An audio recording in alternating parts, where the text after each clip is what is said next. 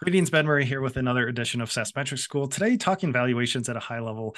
Am I going to get a 3x or 10x ARR valuation? It's important to understand that range and what contributes to that.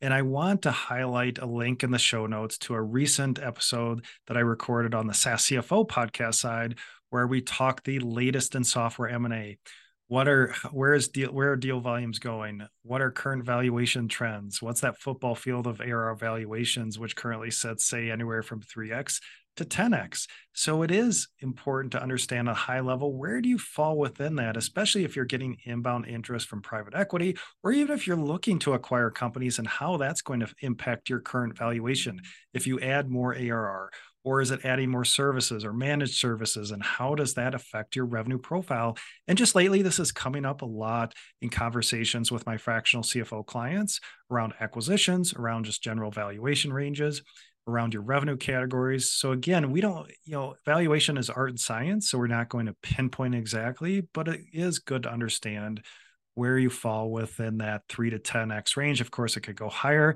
Of course, it can go even lower, but generally that's what we're seeing. So be sure to check out that episode. A lot of good data on just what's happening in software M&A right now.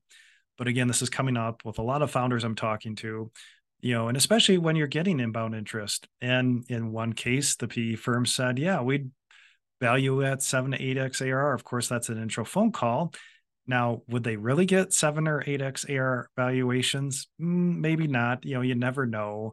Uh, but again, it's good to support those conversations with your own homework.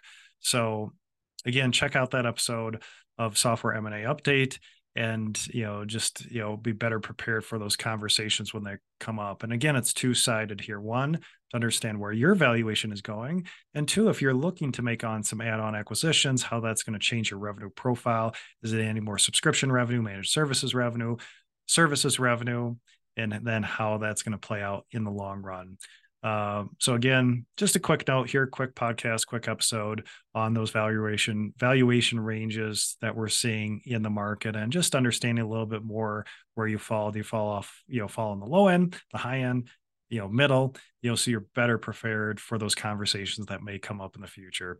So be sure to check out that episode. Went in depth on the latest in software M and A. Take care.